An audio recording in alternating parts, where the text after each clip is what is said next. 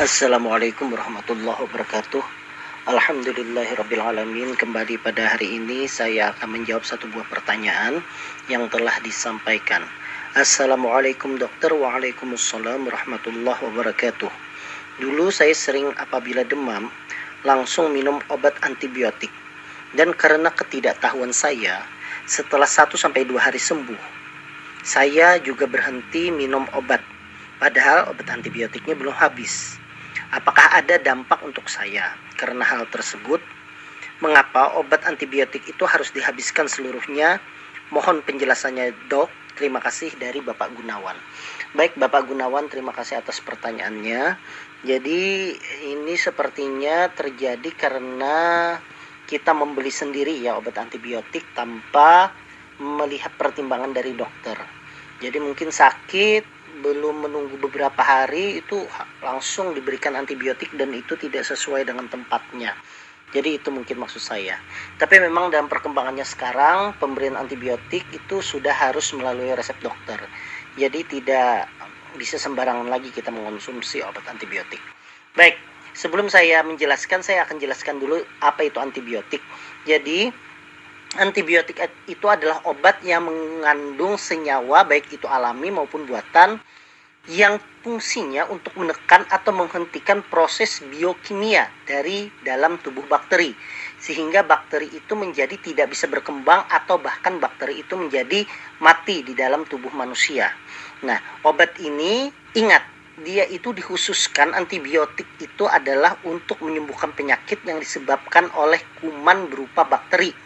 Maka itu disebut dengan antibiotik. Kalau jamur apa? Berarti dia disebut dengan antifungi, anti jamur. Kalau virus apa? Dia disebut dengan antivirus atau antiviral. Jadi misalnya sebagai contoh, seseorang terkena flu, flu biasa ringan, maka yang berkembang biak di dalam tubuhnya itu adalah virus flu yang menyebabkan dia terkena flu tersebut. Maka apakah dia perlu antibiotik? Tidak. Selama tidak ada tanda-tanda infeksi dari bakterial. Seperti itu. Nah, penggunaan antibiotik itu harus dilakukan oleh dokter setelah menganalisa apakah pasien tersebut itu perlu atau tidak diberikan antibiotik. Nah, tentunya resep itu harus digunakan secara rasional. Jadi dia harus tepat. Apa saja tepatnya itu? Yang pertama adalah tepat secara pengobatan. Artinya antibiotik itu dipilih secara tepat sesuai dengan kuman yang menginfeksi. Kuman yang menyebabkan infeksi paru yaitu pneumonia misalnya tentu berbeda dengan kuman yang menyebabkan infeksi kulit. Ya kulit bernanah berbeda misalnya. Berbeda pula pilihannya antibiotiknya pada kuman yang menginfeksi saluran kemih. Berbeda lagi misalnya kuman itu yang menyebabkan infeksi saluran cerna. Jadi tentunya yang menentukan itu adalah dokter Nah, itu disebut dengan tepat pengobatan. Kemudian yang kedua adalah tepat dosis. Kadang masyarakat tahunya itu bahwa dosis itu hanya tiga kali sehari karena sesudah makan. Padahal sebenarnya ketepatan dosis itu menjadi penting karena dosis yang tepat dapat mencapai terapi yang diharapkan. Ada antibiotik yang hanya diberikan sehari sekali. Ada antibiotik yang diberikan dua kali sehari. Ada antibiotik tiga kali sehari, bahkan ada antibiotik yang diberikan selama empat kali sehari atau per 6 jam. Jadi hati-hati ya dalam kita meminum antibiotik. Pastikan bahwa dosis itu tepat sesuai dengan yang diinstruksikan oleh dokter. Kemudian yang penting lagi adalah tepat cara penggunaannya. Antibiotik itu berbeda dengan obat anti nyeri misalnya. Anti nyeri diminum pada saat dia nyeri. Kalau sudah nyeri maka jangan diminum lagi misalnya. Atau misalnya berbeda dengan obat mah akut yang untuk menetralkan asam lambung pada saat dia serangan saja diminum obatnya tersebut obat mah akut. Nah kalau antibiotik itu harus diminum tepat pada waktunya. Kenapa? Hal ini berkaitan dengan mekanisme penghambatan antibiotik terhadap kuman yang harus berlangsung terus-menerus hingga terapi berhasil membunuh semua kuman. Jadi sebagai contoh, misalnya antibiotik ini diberikan dokter dua kali sehari, berarti dia harus meminumnya per 12 jam. Kalau dia meminumnya jam 7 pagi, maka yang selanjutnya dia harus meminumnya jam 7 malam. Karena dia harus menyesuaikan kadar obat di dalam darah. Bagaimana nanti half time-nya, kemudian bagaimana nanti kurva MIC-nya dan sebagainya. Yang tentunya tidak saya jelaskan di sini, tetapi Begitu, dia harus tepat khusus antibiotik itu. Dan yang seperti yang ditanyakan oleh Pak Gunawan tadi bahwa tepat lama pengobatannya.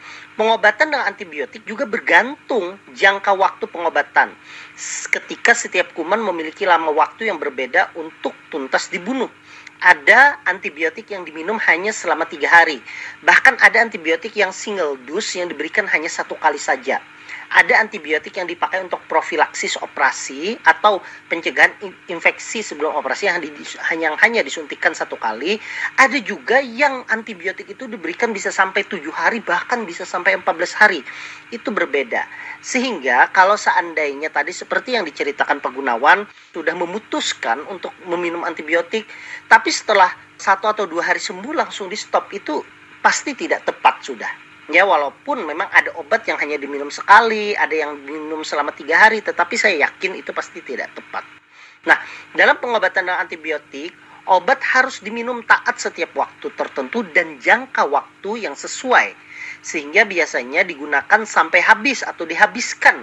Itu adalah tulisan dari etiket yang biasanya diberikan kepada pasien dari eh, kawan farmasi atau kawan apoteker ketaatan pasien dalam minum obat tentunya sangat menentukan keberhasilan terapi. Nah, tadi pertanyaannya, apakah dampak saya ketika saya tidak e, tidak patuh atau tidak sesuai meminum antibiotik?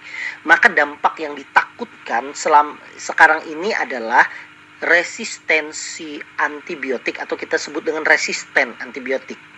Jadi resisten antibiotik itu adalah tidak terhambatnya pertumbuhan bakteri dengan pemberian antibiotik. Jadi antibiotik tadi seperti awal saya sampaikan dia menghambat pertumbuhan atau membunuh bakterinya tersebut. Nah, kalau dia kumannya itu resisten, maka yang terjadi adalah dia tetap bertumbuh. Nah, resistensi ini terjadi karena bakteri mengalami perubahan genetik atau dalam bahasa lainnya mutasi sehingga menyebabkan hilangnya efektivitas dari antibiotik. Kenapa itu bisa terjadi? Yang terjadi itu karena paling utama adalah penggunaan yang luas dan irasional. Pada saat dulu antibiotik sangat mudah dikeluarkan, tapi sekarang dihambat dengan cara harus dengan resep dokter. Ya tentunya resistensi itu diawali dengan adanya penggunaan antibiotik yang tidak sampai habis seperti yang disampaikan tadi. Sehingga menyebabkan bakteri tidak mati secara keseluruhan namun masih ada bakteri yang bertahan hidup. Bakteri yang masih bertahan hidup tersebut itu dapat menciptakan bakteri baru yang resisten dengan adanya mutasi atau perubahan genetik.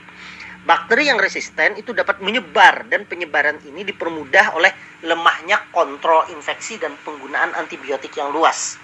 Jadi, kalau boleh saya simpulkan penyebabnya itu yang pertama karena penggunaan yang irasional.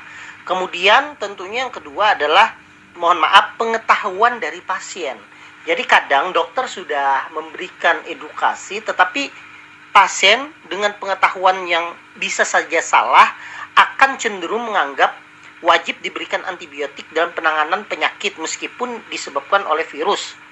Misalnya flu seperti yang saya sampaikan tadi atau hanya batuk pilek, bapil atau demam yang banyak dijumpai di masyarakat meskipun tam, meskipun sebenarnya tidak berbahaya.